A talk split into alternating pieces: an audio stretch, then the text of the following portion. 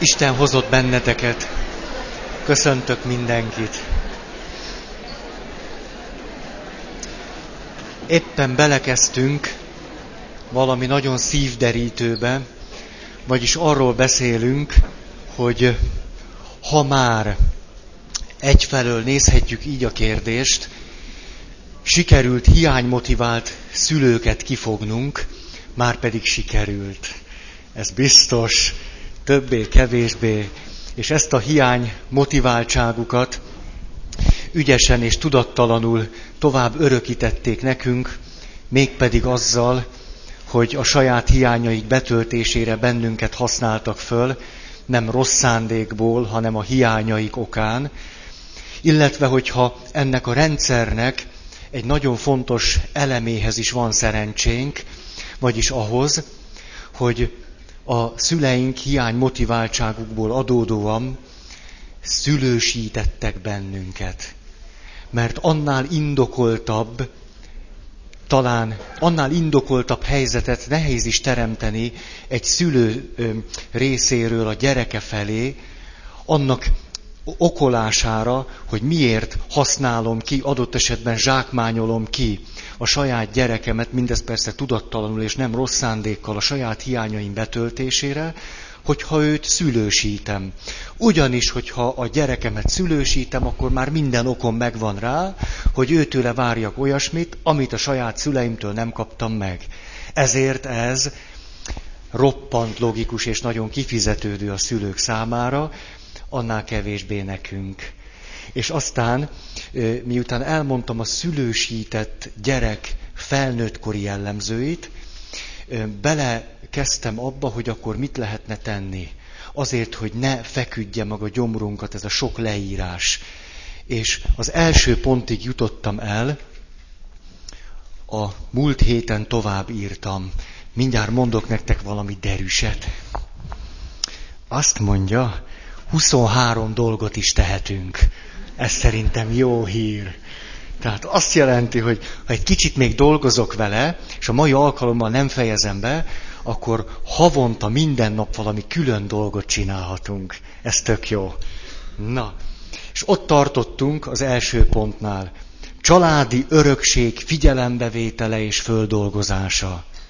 És tudom, hogy ezt már sokszor mondtam, de még egyszer hadd mondjam. És itt volt Böszörményi Nagy Ivánnak egy kulcsfogalma, ez pedig a fölmentés. Vagyis ez azt jelenti, hogy ameddig a saját hiányaim, keserveim, sebeim, nyomoraim, akármim földolgozására úgy vállalkozom, hogy állandóan csak szembesítem a saját élettörténetemet, hiányaimat, fájdalmaimat, a szüleimmel, és az általuk okozott, mondjuk így kárral, addig ebből a helyzetből nehezen tudok kijutni. De ha minél jobban megértem azt, hogy a saját szüleim miért tették velem azt, amit tettek, már pedig ennek a kulcsa, hogy megnézem, hogy a saját szüleimnek a szülei, vagyis az én nagyszüleim, mit és hogyan rontottak el a szüleim nevelésében. Ezért olyan hallatlanul fontos a három generáció. Én ezt 15-ször aláhúzom. Különben nem jön létre egy olyan összefüggés, egy olyan rendszer, amelyben egyrészt a saját életünket meg tudnánk valóban árnyaltan, realitásokhoz megfelelően megérteni, másrészt pedig, és itt van ennek a helyzetnek egy gyönyörű szép, milyen meleg van. Hát, meg fogok dögleni. Flanelink, Feri. Szóval, időjárás jelentést meghallgatod? Meleg várható a következő egy órában, 37-38 fok, szél nélkül. Na, szóval teljesen el, elakadtam, ez a meleg, ez az agyamra ment. A, szóval az összefüggés, hogy van itt egy nagyon szép dolog, amit szeretnék hangsúlyozni, és erre hozok egy történetet. Képzeljétek el, hogy hát ennek egy ilyen nagyon szelidített, finomított változatát én már gimnazistáknak is szoktam mondani. Csak ilyen nagyon finoman, ilyen szőrmentén, csak hát, hogy neveljük a következő generációt. És akkor eltelt egy nap úgy, hogy hát ezekkel a dolgokkal ilyen nagyon finoman foglalkoztunk, egyáltalán csak témává tehették azt ők serdülőként, 17-18 évesként, hogy hát hogy vagyok az apukámmal, meg az anyukámmal. És a nap végén volt egy zárókör, mindenki elmondhatta azt, hogy mit visz haza innen. Hát volt, aki a tollamat vitte, volt, aki egy-két almáspitét még a konyhából, de voltak olyan jótét lelkek, és egy 17 éves lány, hogy ezt, ezt 17 évesen hihetetlen fölismerésekre lehet jutni, tehát érdemes már akkor próbálkozni. Ti persze erre lekéstetek, de nem baj. Szóval, azt mondja ez a 17 éves lány, végül is én a mai nap rájöttem arra, hogy hogyan tudnám megoldani a szüleimmel való különböző nézet eltéréseimet. És egyszer csak elgondolkozott, és vár tíz másodpercet, és azt mondta, dehogy is, hiszen már nem is kell megoldani. Értitek ezt? Na, ez az illető valamit nagyon megértett. Ugyanis ebbe a, a, a a tágabb összefüggésbe tudta helyezni a szülei és az ő kapcsolatát, és egyszer csak valami, ami eddig úgy terhelte őt, hogy itt egy igazságtalanság, szemétség, stb. egy egyoldalú valami, az egy tágabb összefüggésben egyszerűen már másként jelentkezett. És ezért mondta Böszörményi Nagy Iván, hogy vannak dolgok, amelyeket meg kell bocsájtanunk a szüleinknek. És vannak olyan dolgok, amelyekben fölmentjük a szüleinket a fölmentés nem a megbocsátás helyett történik, miközben megbocsátásra lenne szükség, hanem egy árnyaltabb összefüggésből adódóan egyszer csak nem tudjuk már a szüleinket kizárólagosan olyan gazembernek és vámpírnak látni. Hm. És ha többé nem vámpír, akkor ebben a pillanatban nekem sokkal kevesebb sérelmem van. De jó ez! Tehát emiatt egy csomó mindent föl se kell dolgozni. Na ezt tetszik nektek? Nem kell földolgozni. Nem kell vele szenvedni. Nem kell megbocsájtani. Csak egy tágabb összefüggésbe rajzolni a saját élettörténetünket. Ha-ha. Na. Annyira jó, hogy nekem ez tetszik. Kettő. Nagyon nagy jót teszünk magunkkal akkor, ha a szüleinktől, nagyszüleinktől kapott értékeket tudatosan átvesszük, azokat növeljük és továbbadjuk. Ugyanis azokkal jogosultságokat szerzünk. Jogot az élethez. Valamit az örökségből megőriztünk, fejlesztettünk, továbbadtunk. Ez plusz jogokat ad nekünk az életünkhöz. Na, ehhez tartozik egy mondat, meg még több is, de ezt már nem akarom hosszabban mondani. Ez azt jelenti, hogy a felelősségünk elsősorban arra vonatkozik, hogy a szüleinktől örökölt javakat továbbadjuk, nem pedig arra, hogy a szüleinknek visszaadjuk. Ezt nagyon fontosnak tartom, és ezt már tudom, hogy sokatszor mondom. A szüleink, azért, mert a szüleink, és azért, mert többé-kevésbé gondoskodtak rólunk, nyertek jogosultságukat arra, hogy amikor ők idősek, akkor mi gondoskodjunk róluk. Valamilyen formában. Ha ezt megtesszük, nagyon jól járunk. Mi. Mi. De ez nem egyenlő azzal, hogy a szüleimtől kaptam X mennyiségű gondoskodás, és ezt nekem, hogy az igazságosság megtörténjen, vissza kell adnom a szüleimnek. Ez egy nagyon-nagyon torz rendszer. Ugye érthető a különbség, hiszen már azért meg vagyunk dolgozva ezen a téren. Ha nekem azokat vissza kell adni, akkor én egy súlyos sorscsapás alatt nyögök. Ha azonban szabadon fölismerhetem a szüleim hozzájárulását az én életemhez, és akkor el tudom ismerni a szüleimnek az ezáltal szerzett jogosultságait, amelyeket én időskorukban gondoskodás formájában tettekké váltok, akkor ez egy jó rendszer. És amikor én az idős szüleimről gondoskodom, nem azért, mert kötelességem, hanem mert elismertem az életemhez való hozzájárulásukat, plusz jogosultságokat nyerek. És amikor a szüleim meghalnak, akkor kimondhatom azt, hogy na uram, ezt én most megcsináltam. Na mit szólsz hozzám? Ez szép volt. Tessék? Ezt jó megcsináltam. Nem, nem, nem azt a szüleim mondják a halálus ágyukon. Na, ezt jó megcsináltam. Látjátok, hogy egészen más egyensúly jön ki a két dologból. Amikor a szüleim meghalnak, és én próbáltam ilyen lehetetlen módon visszaadni azt, amit ők adtak, úgyse tudom soha visszaadni. Ah! Akkor, akkor nem, hogy egy, nem egy egyensúly jön létre, hanem esetleg még van egy számlám, hogy te jó ég, és akkor egy életen keresztül egy ilyen neurotikus bűntudat alatt nyögök. És minden évben még húsz dolgot fölismerek, amit nem háláltam meg az anyámnak, meg az apámnak. Kinek van kedve így élni? Akkor van egy olyan számlám, amit a szüleim még haláluk után is minden nap benyújtanak nekem. Ha nekem vissza kell adnom a szüleimnek azt, amit tőlük kaptam. Sziasztok! Tudok fölajánlani egy jó pulóvert. Mégiscsak a kosztüm. Ez a pulcsi meg egy pulcsi. Talán ez sikerült elmondanom. Ne hagyjátok magatokat. Ne. Gondoskodjatok a szüleitekről, de nem mindegy, hogy milyen alapon és milyen rendszerből adódóan. Ó, milyen jó, hogy magas vagyok. És akkor...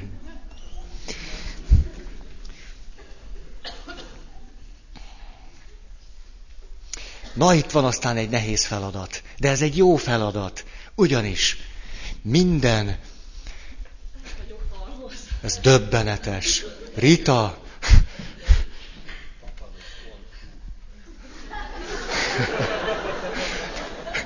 fapados.hu, ez a... Istenem, Zsolt, te tudod, hogy most jogosultságokat nyertél? Ez egy, ez egy óriási pillanat. Tehát most tudjátok meg, hogy Zsolt ettől kezdve egy órán keresztül egy ilyen hallatlan jó érzéssel ülhet ott a fapadoson, az én pulóveremen, hozzáteszem. Egy órán keresztül ebből a jogosultságból élhet. Na mit szóltok? Ó, de jó. Na, a, szóval, hogy itt van egy másik fontos dolog, amit, amit fontos, hogy el tudjunk rendezni. Ugyanis az örökségeink között lesznek olyan örökségek, amelyeket nem szolgáltunk meg. Lehetetlen, hogy ne legyenek olyan örökségeink, vagy házasulással ne szerezzünk olyan javakat, ezek nem csak anyagi természetű javak, amelyeket nem szolgáltunk meg. Nem egy olyan esetet vagy történetet tudnék elmondani nektek, amikor valaki, aki abban a modellben nőtt föl, hogy a kapott javakat állandóan vissza kell adni, nem pedig előrefelé a következő generációnak tovább adni, hogy azokkal a meg nem szolgált jó örökségekkel, amelyeket kapott, nem tudott mit kezdeni. Emlékszem, egy évvel ezelőtt jött hozzám valaki, és azt mondta, hogy hát ő nagyon fél. Hm. Szóval azért félek nagyon, mert néhány nappal ezelőtt kiderült, hogy kisbabát várok. És amióta kisbabát várok, azóta elkezdtem szorongani. Hát ez oké. Okay. A Elkezdtünk nyomozni azután, hogy miből fakad a szorongás, és sose találnátok ki. Én meg nem mondom el. A... Ez az igazi krimi. A megfejtetlen bűntény. Szóval, az derült ki, azért poénkodok, mert egyetlen jó poént se írtam a mai alkalomra, nem jutott eszembe egy se. És hát most annyira zavarban vagyok, hogy ezt hogy fogjuk akkor kibírni, hogy próbálok ilyen poénokat találni. Na, öm, tehát nézzétek el, ha ilyen gagyi, gagyi szintre süllyedek. Szóval, hol tartottam? A... Ja, a kismama, de jó, hogy ti emlékeztek. Most aki azt mondta, hogy kismama, jogosultságokat szerzett. Hozzájárult az előadáshoz.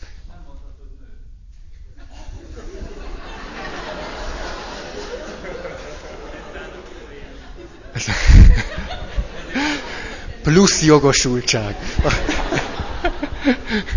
Szóval egy nőről van szó, ez az igazi krimi, tehát ez most nő a terhes vagy férfi. Tehát egy nőről beszélünk. És akkor próbáltuk föltárni, hogy mi, mi lehet ez, és akkor hát azt gondolom, ezer dolog eszünkbe jutna, hogy, hogy fél a szüléstől, fél attól, mit tudom én, hogy, hogy és nem erről volt szó, hanem arról, hogy ez a lány szegény körülmények között nőtt föl, a férje pedig jó módú családból származott. És a házasságkötés után egy gyönyörű 17. kerületi házba költözhetett be. Nem is csak ház, kétszintes palota. És mi történt? Az, hogy, és akkor itt, na, hogy elkezdett benne egy bűntudat tudatosulni. A bűntudat arra vonatkozott, hogy mindenféle érdem nélkül beköltözhettem egy olyan kétszintes házba, amiért nem dolgoztam meg. Ez jogtalan, igazságtalan. Egy hívő valakiről van szó, jól kimunkált igazságérzettel. És a következőképpen állt benne össze a rendszer. Ez teljesen esetleges, hogy benne így állt össze, de így is összeállhat. Egyszer csak az a félelme jelent meg, hogy talán a gyerekén majd a sors, az Isten elégtételt vesz azokért a javakért, amelyekért ő nem szolgált meg. És a szorongása, a kisbaba foganása után erre vonatkozott. Na ehhez mit szóltok? A, meg, meg, emlékeztek, mikor arról beszéltünk, hogy három sorscsapás sújtja az emberiséget. Az ösztönös lelkiismeret, az ösztönös szerelmi élet, meg az ösztönös Isten kapcsolat. Itt egy ösztönös lelkiismeretnek és egy ösztönös Isten kapcsolatnak a kombinációjáról van szó. Ugyanis, és elnézést kérek azoktól, akik vasárnap a köviben voltak Szent Misén. Ugyanis ott nagyon hangsúlyoztam, hogy az ember voltunkhoz tartozik az, hogy van bennünk egy ösztönös igazságérzet, egy ösztönös erkölcsi érzék, és egy ösztönös norma tisztelet és követés. Ez minden emberre jellemző. De hogyha ezek nem elég tudatosak, és egy ilyen rendszeren belül kezdenek el működni és hatni bennünk, mint egy parentifikált felnőttként átélt rendszer, akkor ezek tönkre tudnak bennünket tenni. Totálisan ki tudnak minket csinálni. Azért, mert ez az igazságérzet, erkölcsi érzék, ez úgy működik bennünk, hogy, hogy ösztönösen nem tudjuk kikapcsolni. Egy lehetőségünk van, és ezzel lehetett segíteni ennek az anyukának, hogy föl kellett dolgoznia azt a tényt, hogy úgy jutott bizonyos javak birtokába, hogy ezt nem szolgálta meg. És el kellett kezdeni az Isten kapcsolatán is dolgozni. Mert egyszer csak ez a tény föltárta azt, hogy az Isten kapcsolatának van egy tudatos része, Isten szeret, meg kedves, meg ingyen adja az ajándékait, és alatta volt egy tudattalan réteg, hogy Isten olyan kőkemény, igazságtalan bíró, hogy ihaj-csuhaj. És tudjátok, itt van egy másik, másik hát finom, hogy mondják ezt, ilyen, ilyen, na,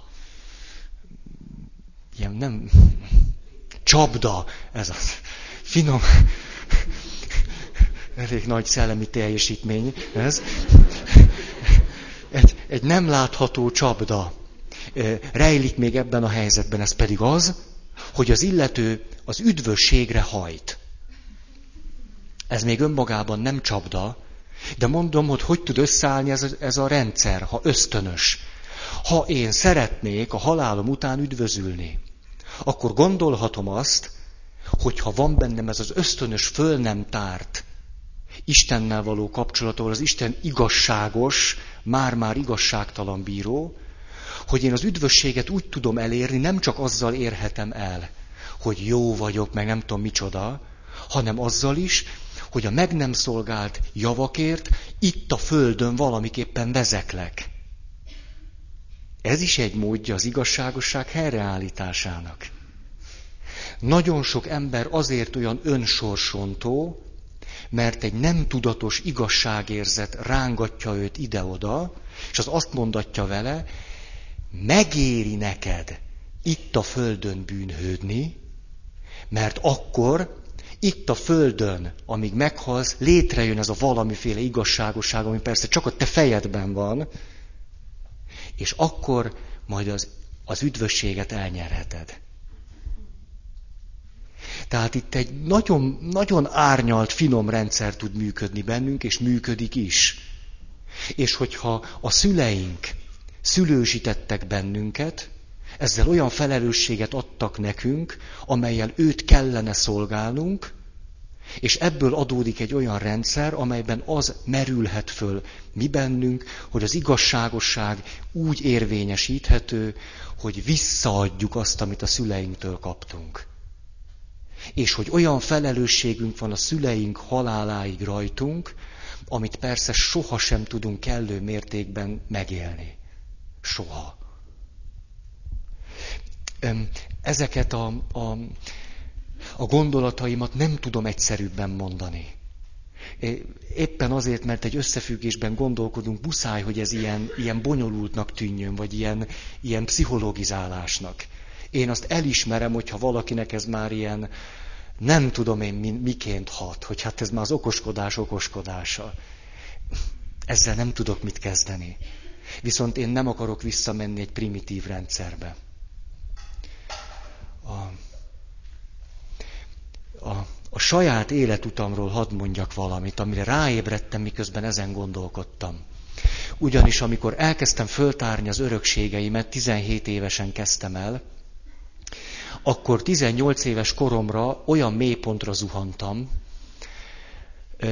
arra döbbentem rá, 18 évesen érthető módon teljesen kiszolgáltatottja vagyok a szüleim és a nagyszüleim földolgozatlan életének, és közben pedig képtelen vagyok ezektől megszabadulni, és minden réme fenyegetően hatott rám az örökségeimnek, és arra gondoltam, hogy én ezt nem tudom nem továbbadni hogy 18 évesen nem tudok azzal a felelősséggel mit kezdeni, hogy ne adjam tovább a szüleimtől örökölt rossz örökségeket. És ez nagyon sajátos módon engem abba az irányba lendített az egyik, hogy ne házasodjak meg. Arra gondoltam, a legjobb módszere annak, hogy negatív örökségeket ne adjunk át, hogyha nem lesz gyerekem. Hmm. A másik pedig, hogy közben az emberi természet eh, kikerülhetetlenül, kicselezhetetlenül működik. Ez mit jelent? Azt, hogy közben pedig valamiféle örökségünk minnyájunknak van, és azzal meg akarunk valamit kezdeni, nem tudunk örökségek nélkül lenni. Hát akkor nem tudjuk megmondani, hogy kik vagyunk, akkor az életképtelenséget jelent.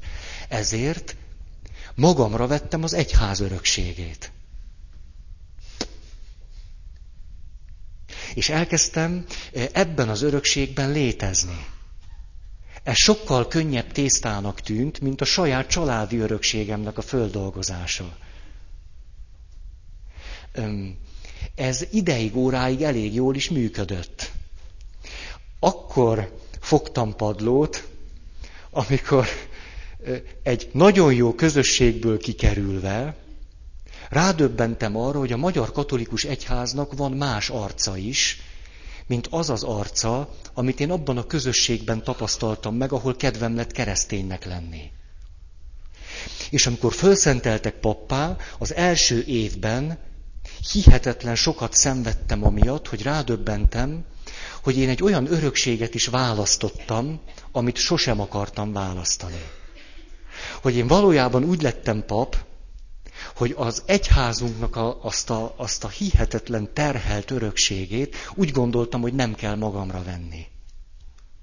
Hogy én kezdhetem a papságot, mit nem tudom hányba szenteltek, azt hiszem 1996-ban. Sőt, ezt biztosan tudom. Mégiscsak az igazi papok még a napját is tudják. De én nem vagyok egy igazi pap, hanem csak ilyen flanelinges. A, szóval egy évig egyik döbbenetből és egyik csalódásból a másikba estem.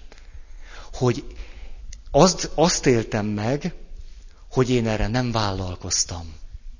Hogy nekem eszem ágába sem volt az egyházamnak a kismillió terhes örökségét magamra venni. Hogy ez igazságtalanság.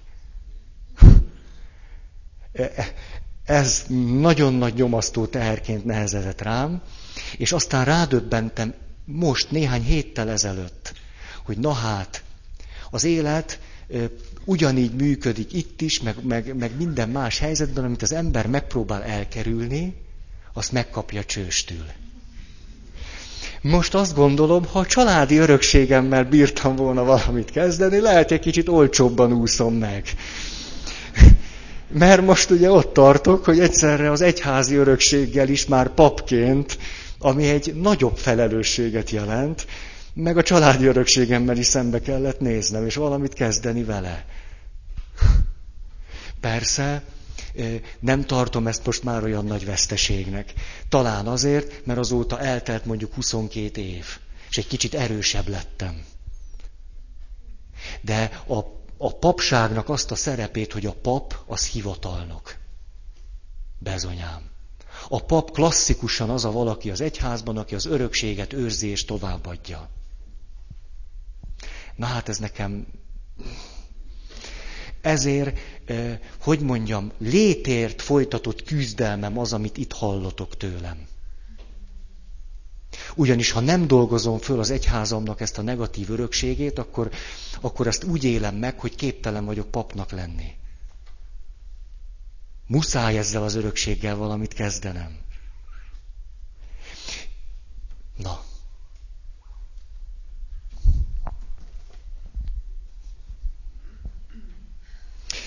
És akkor itt van egy, egy újabb lehetőségünk arra, hogy, hogy, hogy pozitív jogosultságokat és erőket szerezzünk, ez pedig abból fakad, hogyha az örökségeinket jó téteményé alakítjuk a következő nemzedék számára. Ez tök jó dolog, hogy átforgatjuk magunkon ezeket az örökségeket, a negatívokat is, és valamiképpen ajándék formájában adjuk. De nem ilyen, hogy, hogy a lócitromot becsomagoljuk szépen, hanem hogy, hogy az tényleg ajándék lehessen. Három. Jaj, ez egy, ez egy bonyolult mondat, csak nem tudtam egyszerűbben írni jogosultságainkból fakadó szükségletek kielégítetlenségének elgyászolására van szükség.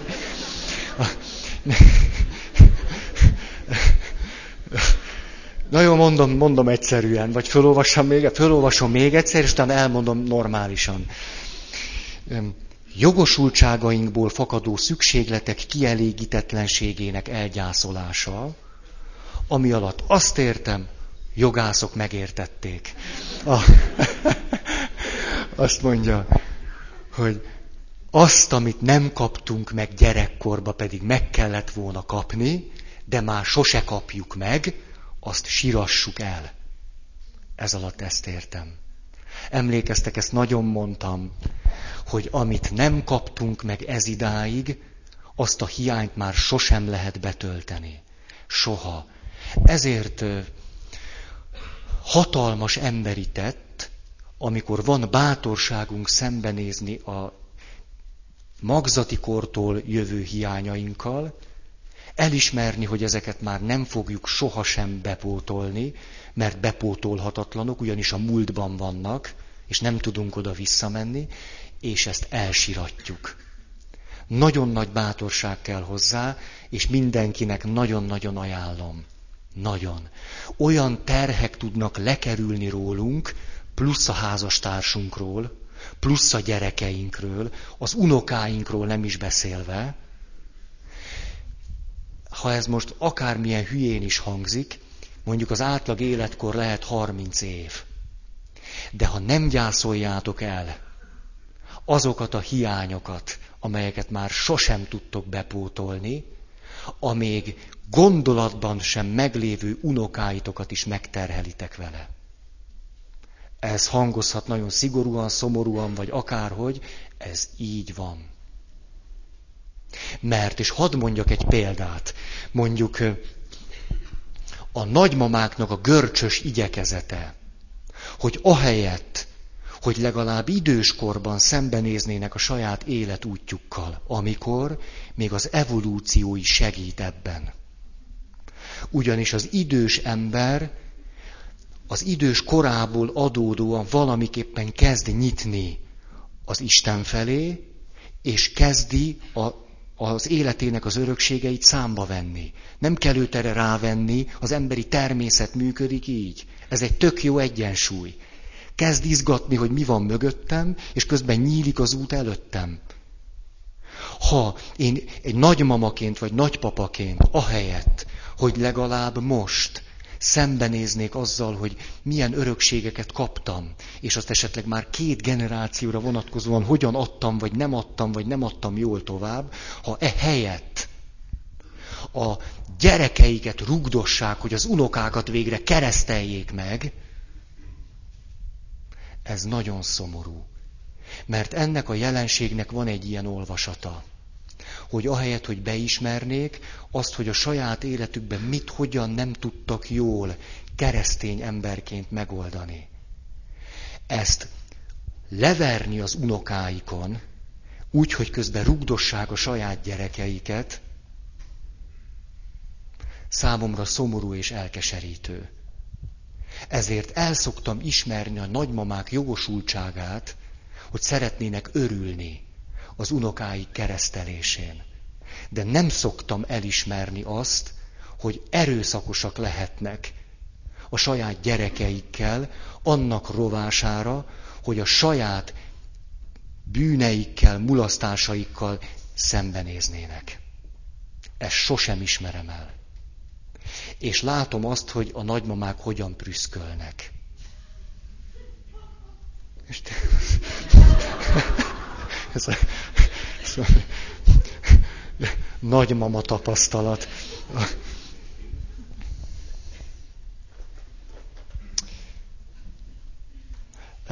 Ide tartozik az is, hogy megsiratom azt, amit már sosem fogok megkapni. Őriztek ti olyat magatokban? Tudjátok, én legalább hat éven keresztül vágytam egy lábbal hajthatós kisautóra aki olyan abban a generációban van, mint én, az tudja, hogy amikor mi gyerekek voltunk, az elérhető álom az egy tömör kerekű roller. Zöld színű, magyar gyártmányú. Teljesen, szinte alkalmatlan a közlekedésre. Tehát jobban jártunk vele, hogyha futottunk és vittük a rollert magunkkal, az egész egy ilyen tej... Ez volt számunkra az, az elérhető örömforrás ilyen gyermekkori közlekedési eszköz, eszközben. Ez, ez elemes, távirányítós autó, meg ilyenek. Éppen két nappal ezelőtt voltam egy kedves ismerősömnél, komoly egyházközségi megbeszélést kellett tartani. A gyerekek iskolában voltak, mi pedig az autóval játszottunk a szobában. Három órán keresztül. Nagyon jó volt. Szóval, én emlékszem, hogy volt egy rohadék osztálytársam. Rohadék. Annak az apja egy olyan autót vett neki, tudjátok, ilyen egyszemélyes, be lehetett ülni, és így lehetett így hajtani. Van még ilyen? Van. Én az egész általános iskolát ebben a vágyban szenvedtem végig. Hogy az én apám nem vesz nekem ilyen autót. De hát azt el se, tudjátok, a Városmajorban, mikor ez a gyerek kikocsikázott,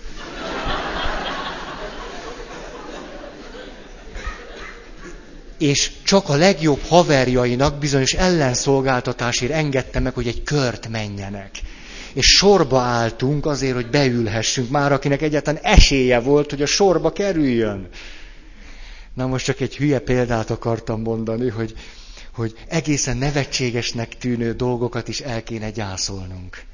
Hogy mi az, amit nem kaptunk meg. Tök mindegy, hogy most felnőttként az eszünkkel azt mondjuk, hogy jaj, hát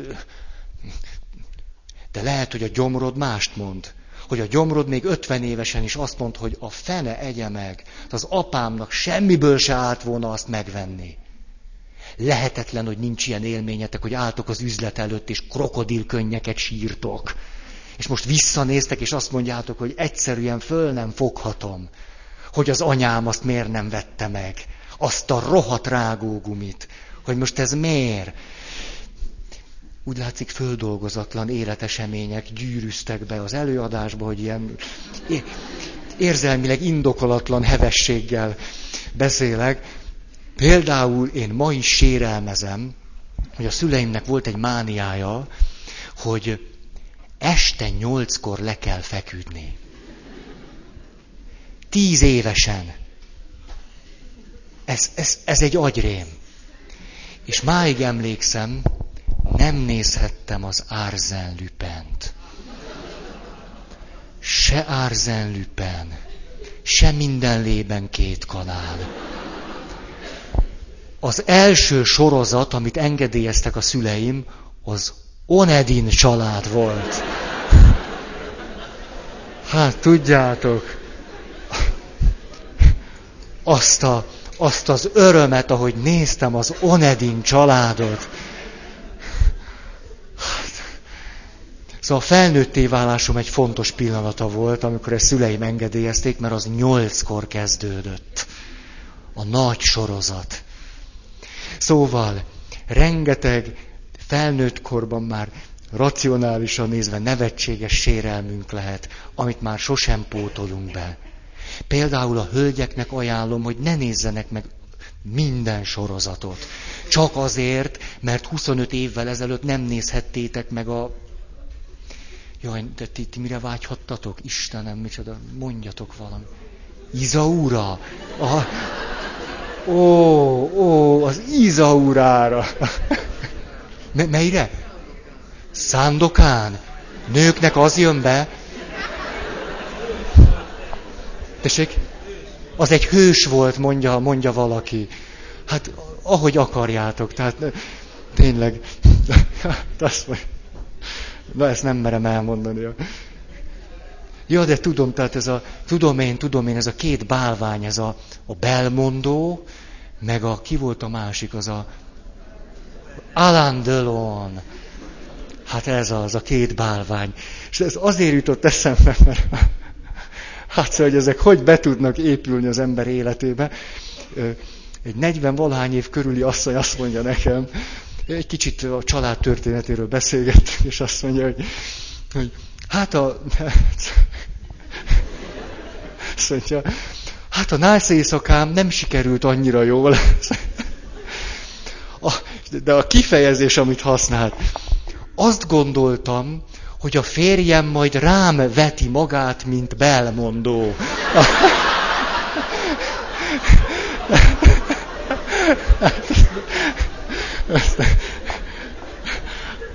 Hát aztán úgy tűnt, hogy a rávetés az még sikerült, csak a, a többi nem jött össze annyira. Na, szóval, hogy lehet egy csomó-csomó dolog, amit, amit nagyon jó volna elgyászolni. Aztán, amikor, amikor a hiányainkat nem ismerik el, amikor a jogos panaszunkat az élő szüleink nem ismerik el, amikor nem kérnek tőlünk bocsánatot, plöm, plöm, plöm, plöm, itt rengeteg mindenről lehetne beszélni. Szerintem ez élet-halál kérdés.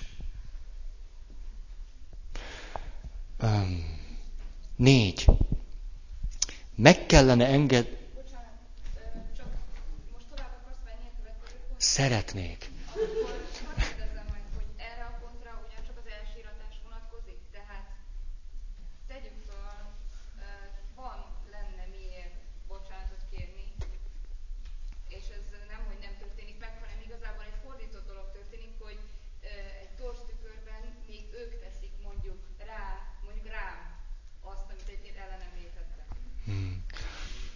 Hallottátok, ugye? Igen. Kifejezetten azt gondolom, hogy meg lehet kísérelni azt, hogy a szüleinkkel egy nyílt kommunikációban megpróbáljuk tisztázni ezt.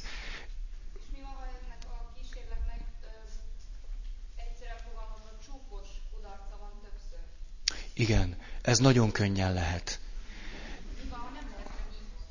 Ja. Igen, ez nagyon könnyen így van. A, a, ja, ja, hát két dolgot gondolok erről.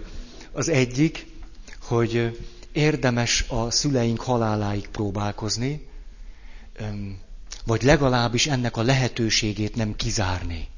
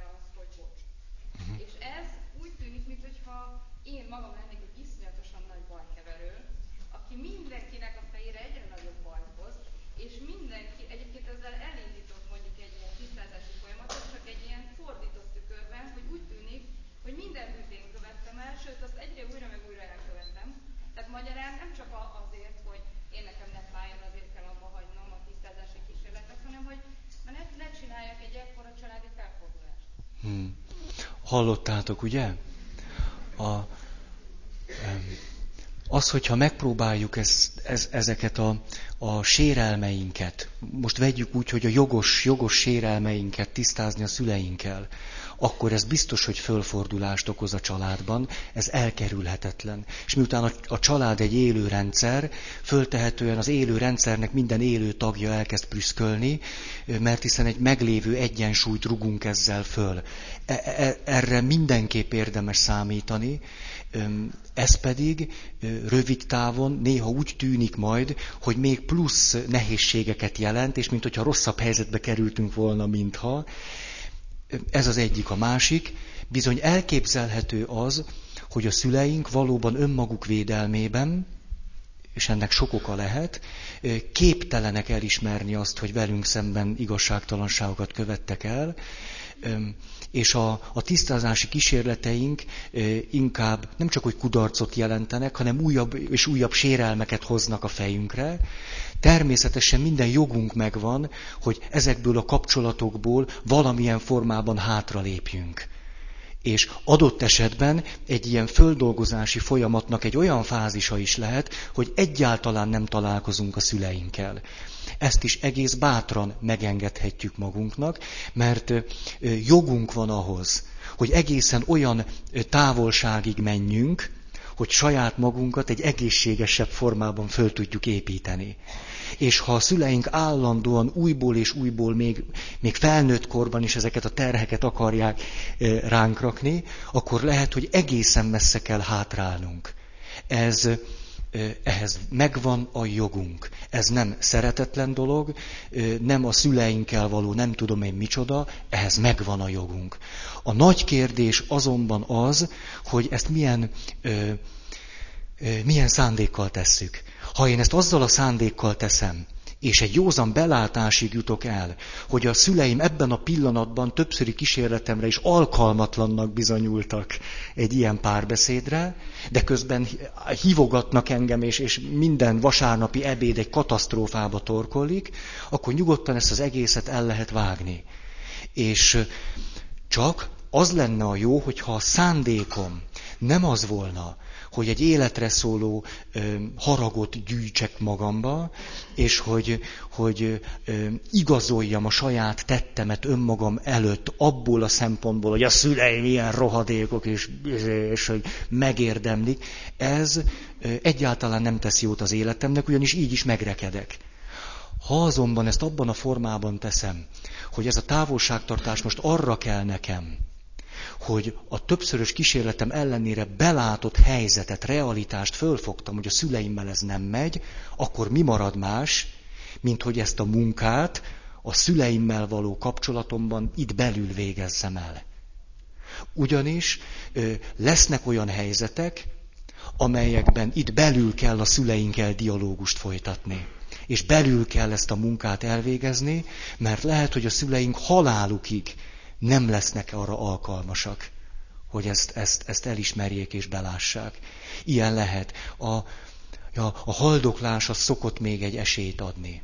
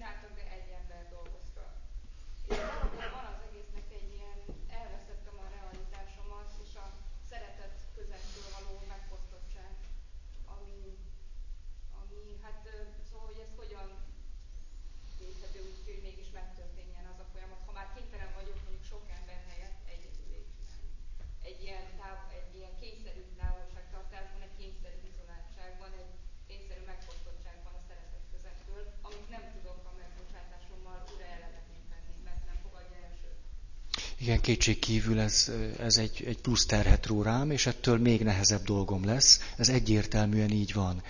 Viszont annak is megvan a realitása, hogy én bennem élnek a szüleim, és én bennem, ameddig én élek, a szüleimről van egy kép. És ameddig én élek, addig a szüleimmel dialógust folytatok itt benn. Tehát, hogy az ember ezt egyedül is el tudja végezni, bár sokkal nehezebb, mint hogyha a szüleinktől legalább morzsákat tudnánk kapni, ennek is megvan a realitása. És ezért érdemes is minden olyan ponton már egy belső dialógus formájában rendezni a szüleinkkel való kapcsolatot, ahol ez kint nem lehetséges. És ennek nagyon komoly realitása van. Tehát akkor ez nem orvosi probléma, amikor nagyon sokat és nagyon intenzíven beszélget ilyen módon az ember. Nem. Ah. Nem, nem, hiszen folyamatosan belső dialógust folytatunk a fontos személyekkel. Igen, teljesen így van. Mondok nektek egy örömhírt. Azzal a végtelen türelemmel, ahogy a kolleginát hallgattátok, rengeteg jogosultságot szereztetek a mai napra. Azt mondja. Négy. Tehát megengedem azt, hogy mások hozzájárulhassanak az én jólétemhez. A gyerekeink legfinomabb kizsákmányolása úgy tud megtörténni, hogyha én egy önzetlen anya, vagy egy tökéletes apa vagyok. A gyerekeink kizsákmányolása ilyenkor olyan finom, és annyira ellehetetlenít bennünket, hogy alig fölismerhető. Mert mi történik akkor, ha az anyukám nem engedi meg, mert annyira jó és önzetlen, hogy én néha segítsek neki. Akkor nem tudok jogosultságokat szerezni. Akkor nem tudok érdemeket szerezni, amelyek megerősítik a létezésemet. Egy olyan kapcsolat, amely ebből a szempontból nem kölcsönös, hanem mindig egyoldalúan. Én csak azt engedem meg, hogy én adjak, és nem engedem meg, hogy kapjak tőled, az súlyosan megterheli azt a valakit, akinek adok. Nem azzal terhelem meg, amit adok, hanem azzal, amit nem fogadok el tőle. Párkapcsolatban katasztrófa ez a fölállás. Ha van egy erős, aki mindig ad, és ő neki nem lehet adni. És nem is ismeri el, hogy ő rászorulna arra, hogy az ő kis butuska felesége neki bármit is adhat. A, ezért mondtam itt a másik, másik az önzetlen nő, meg a tökéletes férfi. Két óriási csapda. Amikor egy lánygyerek képtelen az apukájával való kapcsolatában jogosultságokat szerezni. Képtelen. Mert az apja annyira tökéletes és jó.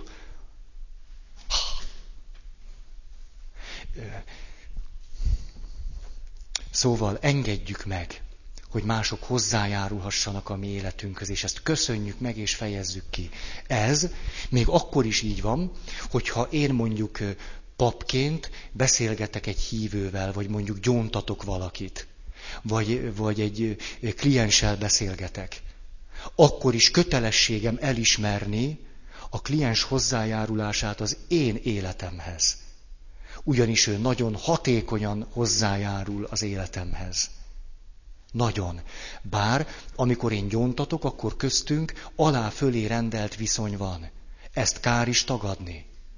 Nincs szimmetrikus viszony köztünk. Ugyanis ez egy, mondjuk így, szakmai viszony. Az ember az emberrel szimmetrikus viszonyban van. Ám ennek a találkozásnak a kerete aszimmetrikus. Ezért fölmerülhet a kliensben van, a gyónóban is az a vágy, hogy a gyóntató pap elismerje azt, hogy ő hozzájárul nagyon sajátosan a gyóntató pap életéhez. És ez így is van. Ezért is nagyon fontos, hogy a szülők még a pici gyerekeiknek a hozzájárulását is elismerjék az ő felnőtt életükhöz. Ezért szörnyű lehet annak a szentírási mondatnak a félreértése, hogy ha megtettük a kötelességünket, akkor mondjuk azt, hogy haszontalan szolgák vagyunk, és blablabla.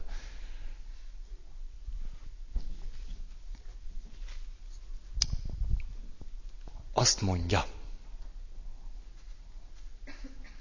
Öt. Az élettől kapott ajándékokat kreatívan felhasználni. Ez jelenthet újabb önmegerősítést és pozitív jogosultságokat számunkra. A, egy furcsa példát szeretnék idehozni, hogy kreatívan felhasználni az élettől kapott ajándékokat. Akkor az azt jelenti, hogy valamit, ami örökségnek nevezhető, tovább tudtunk vinni és dolgozni. Egy nagyon jó pszichiáter addiktológussal beszélgettem, és a következőt mondja néha hatalmas dilemma előtt állok.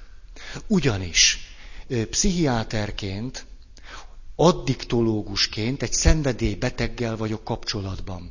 Ott az a dolgom, hogy az illetőt a saját kérésére kigyógyítsam a szenvedélybetegségéből. Most akkor vegyünk egy művészt.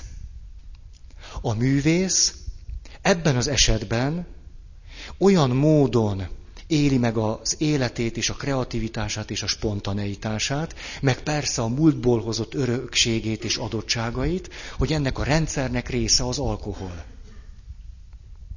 Mert ő erre szocializálódott, hogy a szorongásait alkohollal oldja föl. A, jaj, de izgalmas, hallgattam a e, Gyurkovics Tibor. Gyurkovics Tiborral egy, egy hallottátok? Hú, de zseniális volt. És azt mondja, hogy, hogy ugye valami színjátszók, vagy nem, gimnazista korában már, egyházi iskolába járt, gimnazista korában már írt verseket. Nem is rosszakat. És volt egy jó szemű pedagógusa, egy szőrzetes. És ez a szőrzetes alkalmat teremt egy, a fiatal Gyurkovics Tibornak arra, hogy a verseit fölolvassa. Azonban a fiatal Gyurkovics Tibor tele volt szorongással. Ezért ez a jó szemű szőrzetes egy osztálykirándulás alkalmával, amikor Egerben jártak, engedélyt adott Gyurkovics Tibornak egy-két pohár bor lehörpintésére, amely oldotta a fiatal művész szorongásait, és alkalmassá tette, hogy egy komoly lépést tegyen az önmegvalósítás eme útja felé. És akkor Gyurkovics Tibor pedig ezt ugye valahogy így mondta, hogy, hogy ez egy nagyon meghatározó élmény maradt számomra a művészet és az alkohol iránt. És, a, és aztán mondott egy másik zseniálisat, úgy szeretném ezeket a mondatokat eltulajdonítani, de az igazságérzetem ez háborog, és ezért gyorsan bevallom, hogy nem én találtam ki, mert Gyurkovics Tibor azt mondja aztán néhány mondattal később, hogy és hát tulajdonképpen, hogy az életemmel számot vetek, azt mondhatnám, hogy azért lettem író vagy művész, mert embernek nem váltam be. Hát ez egy zseniális. Azért lettem pap, mert embernek nem váltam be. Azt mondja, hogy most akkor vissza ehhez a találkozáshoz. Ott van egy szenvedélybeteg művész ember. Egy kialakult egyensúlyjal, amelyben az alkohol is az egyensúly része. És ha én addiktológusként ebben a, ebben a kapcsolatban azt a felelősséget veszem magamra, hogy meggyógyítsam őt, akkor lehetséges, hogy ki tudom gyógyítani az alkohol függéséből, és közben mindazt, ami a művészetet inspirálja benne, azt is kiveszem. Mert nem csak a szorongását fogja tudni adott esetben másképpen oldani, hanem azok a tartalmak, amik a tudattalamból tárulnak föl, és hozzák benne ezt a művészi lendületet, azok is elapadnak. És ez az addiktológus azt mondta, hogy, hogy ezek azok a dilemmák, amelyek már nem oldhatók meg a szakma keretein belül. Vajon jót teszek-e én ezzel az emberrel, ha kigyógyítom az alkohol függéséből? Ha ennek az az ára, mert mondjuk egy 50 vagy egy 60 vagy egy 70 éves emberről van szó, aki föltehetően már nem kap elég időt az élettől ahhoz, hogy egy jó másik rendszert találjon magának. És akkor azt mondta, nem egyszer megmondtam klienseimnek, hogy úgy tűnik képes vagyok segíteni őt az alkohol rabságából kiszabadulni, de nagyon szépen kérem, hogy döntse el, hogy ezt valóban akarja-e. Mert ennek más következményei is lesznek.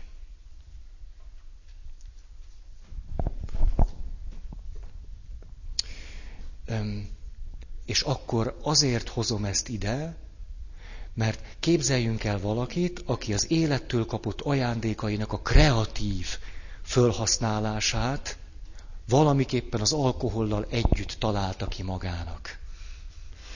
Hogy akkor az illető sokkal többet veszít, mint amennyit nyer.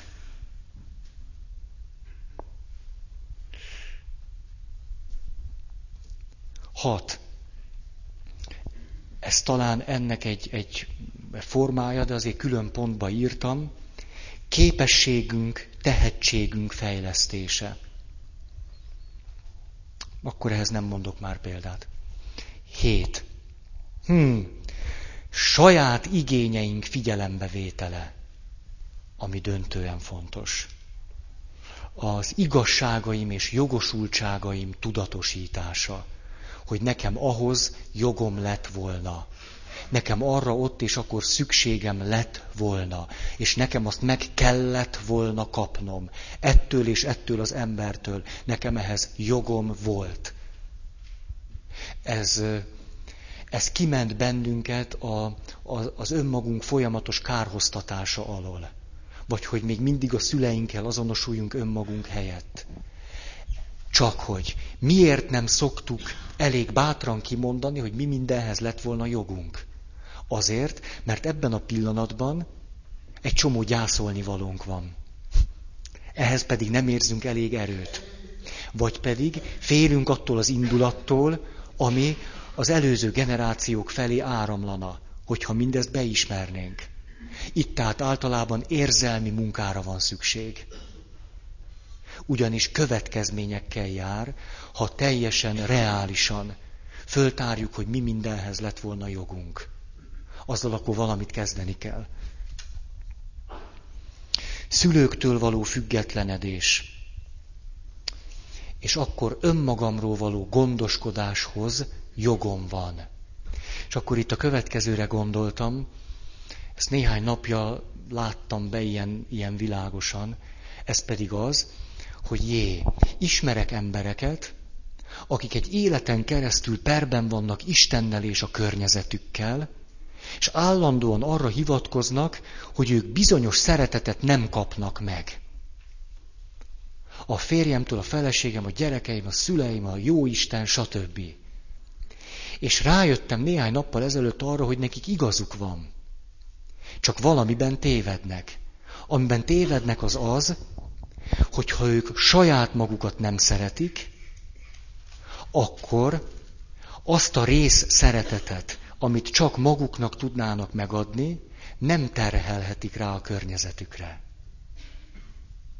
Ameddig nem ismerem be, hogy mihez lett volna jogom, hogy mit nem kaptam meg, és ezek után, hogy szabad vagyok, hogy önmagamat szeressem, ameddig ezeket nem járom végig, addig nagyon nagy valószínűséggel a jó Istent és az egész környezetemet arra öm, kárhoztatom, hogy engem olyan mértékben szeressenek, ahogy a velem való kapcsolatban az már nem járna nekem.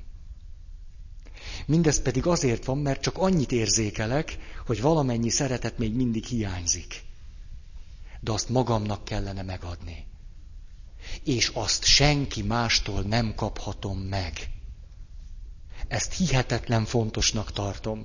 Ha szeretnénk fejlődni, akkor nem várhatjuk azt, hogy még 30, 40, 50, 60 évesen is a házastársunk szeressen bennünket, ahelyett, hogy magunkat szeretnénk. Ezt, ha a házastársunk megteszi, óriási jogosultságokat nyer. Mert olyan pluszt tesz bele a kapcsolatunkba, amihez neki nem volna kötelessége. Nem, nem kötelessége. Önmagunk szeretete helyett neki szeretni minket. Keresztény házastársi kapcsolatban ezt, ezt nyakra főre látom. De hogy szeretik magukat, nem szeretik, és emiatt agyon terhelik a társukat. És akkor az utolsó mondat ide, önmagam szeretete azt jelenti, hogy az egész életutamban szeretem önmagamat. Szeretem egy évesen magam, két évesen, öt évesen, tíz évesen, húsz évesen. Azokban a pillanatokban is megtanulom szeretni magam, amikor ott, amikor voltam, szégyenkeztem. Bűntudatot éltem át, megszégyenültem, béna voltam, hülye voltam, akármilyen voltam. Ugyanis én egy folytonosság vagyok. Nyolc. Az önzés és az áldozat szerep és magatartás között hidat kellene építeni. Ez a két véglet. Az egyik, hogy egy önző disznó vagyok, a másik pedig, hogy én vagyok mindenkinek az áldozata. És ez a két véglet egyáltalán nem jó nekem, meg a következő generációnak. A kettő között kellene egy jó utat találni. Kilenc. Az örökségeink és a jövő iránti felelősség egybekapcsolása és integrálása. Ez egy gyönyörű életprogram. Az örökségeink és a jövő iránt érzett felelősségünk összekapcsolása. Ha ezt képes egy ember a saját életében megoldani, az mestermunka. És itt hogy hozzak most történelmi példákat. Izrael, Palesztína. Klasszikus példákat ad arra, hogy mit jelent ilyen nagy társadalmi méretekben az, amikor úgy tűnik, hogy lehetetlenné válik az örökségek és a jövő iránti felelősség építő jellegű összekapcsolása. Ugyanis az a görcsös ragaszkodás a zsidóság részéről az Isten által adott földhöz úgy tűnik nekem, hogy megvalósítja az örökség megragadását és értékelését a jövő generáció kárára. Aki ott él, az pontosan tudja, hogy miről beszélek. Hogy mit jelent az, hogy egy ország nemzeti jövedelmének 30%-a hadi kiadásokra van. Hogy, na, ez, ebben most bele se kezdek. Azt gondolom, hogy, hogy az örökséghez való egyoldalú ragaszkodás kizsákmányolja a jövő generációját. Ugyanez a palesztinoknál is megtalálható. Ugyanis nem tudom, tudjátok hogy a világon az egy családra eső legtöbb gyerek a gázai övezeti Palesztinában van. 10, valahány tized százalék. És a világon két szomszédos ország nemzeti jövedelme közötti legnagyobb különbség a gázai övezeti palesztinok és a velük szomszédos izraeliek között van, 14-szeres. Az Egyesült Államok és Mexikó között valami hétszeres csak. Pedig ott is a jólét és a nyomor képzetét kelti a különbség. 14-szeres. És annak, hogy a gázai övezeti palesztin családokban több mint tíz gyerek van, annak politikai okai vannak. Mégpedig az az ideológia, hogy minél többen vagyunk, annál többen vagyunk. És ők meg relatíve annál kevesebben.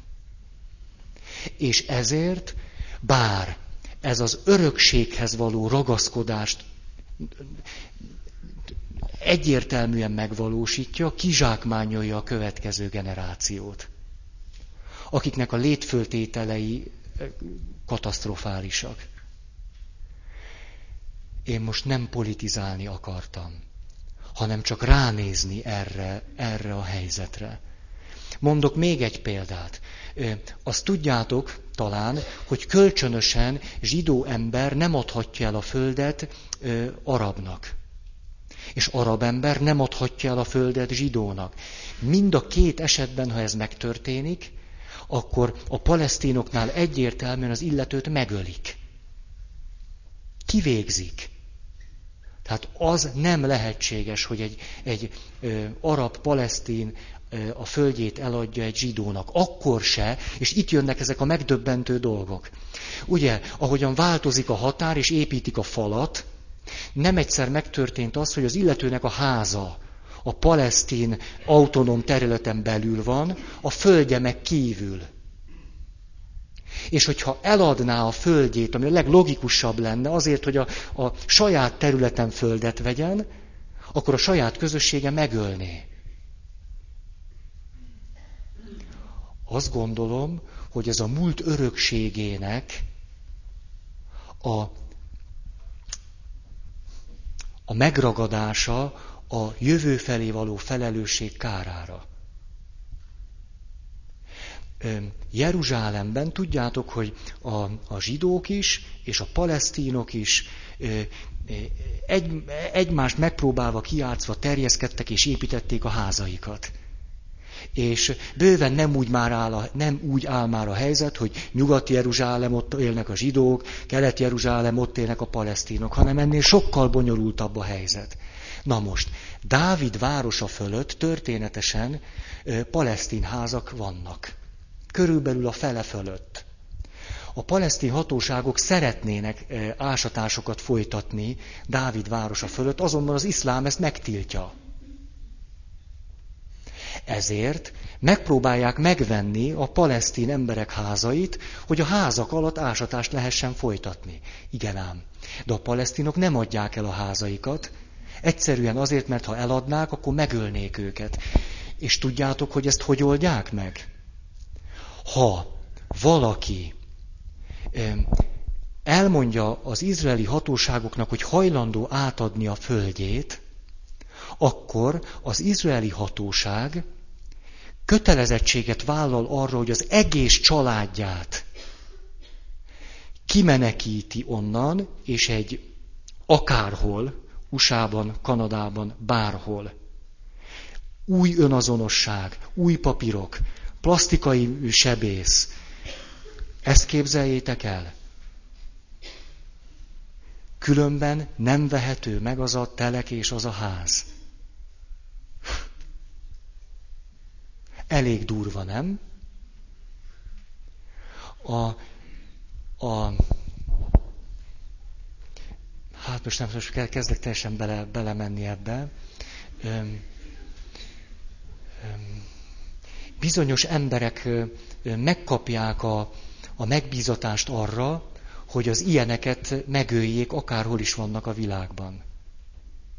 Ezért szükséges az, hogy új önazonossággal és adott esetben új arccal rendelkezzenek. A, a másik, egy még, na ez aztán, a, ezt még hagy mondjam el, mert ez aztán a fájdalmas. Tudjátok, hogy a palesztineknek körülbelül 8-9 százalék a keresztény. És akkor kérdeztem azt, hogy hogy a keresztények, ugye most vannak éppen ma a parlamenti választások Izraelben. Palesztinában meg nem, nem régen voltak. És azt kérdeztem, hogy, hogy a keresztények melyik pártra adják le a szavazatukat, és erre a következő válasz született. A palesztina, palesztinai keresztények zöme a kommunista párt tagja, ezen túl pedig kifejezetten nagy számban vállalnak öngyilkos merényleteket, azért, mert a 90 százalék, százalék muzulmán lakosság, akikkel ők együtt élnek, árgus szemmel figyelik őket, hogy elég lojálisak-e ő hozzájuk. És az örökségükhöz. Ezért egy ilyen túlbizonyítási kényszer van, a keresztény palesztinok nyakán. Mert ha az derülne ki, hogy keresztényként kollaborálnak a zsidókkal, akkor nagyon könnyen kinyírnák őket. Ezért inkább ez a három történet, nem tudom, hogy ez most hogy ment át, totálisan el vagyok keseredve, hogyha ezt most valaki ilyen, ilyen zsidózásnak, meg arabozásnak, meg nem tudom minek ö, ö, vette magában. Az, az, az katasztrófa. Aki ezt így hallotta, az a te magnód. Én ilyenről nem beszéltem. A, ö, ez a három dolog, vice versa, számomra jól példázza azt, hogy mit jelent, amikor az örökségeinkre nagyobb hangsúly fektetődik, a jövő generáció terhére. Na jó. Akkor van-e valakinek hirdetni valója?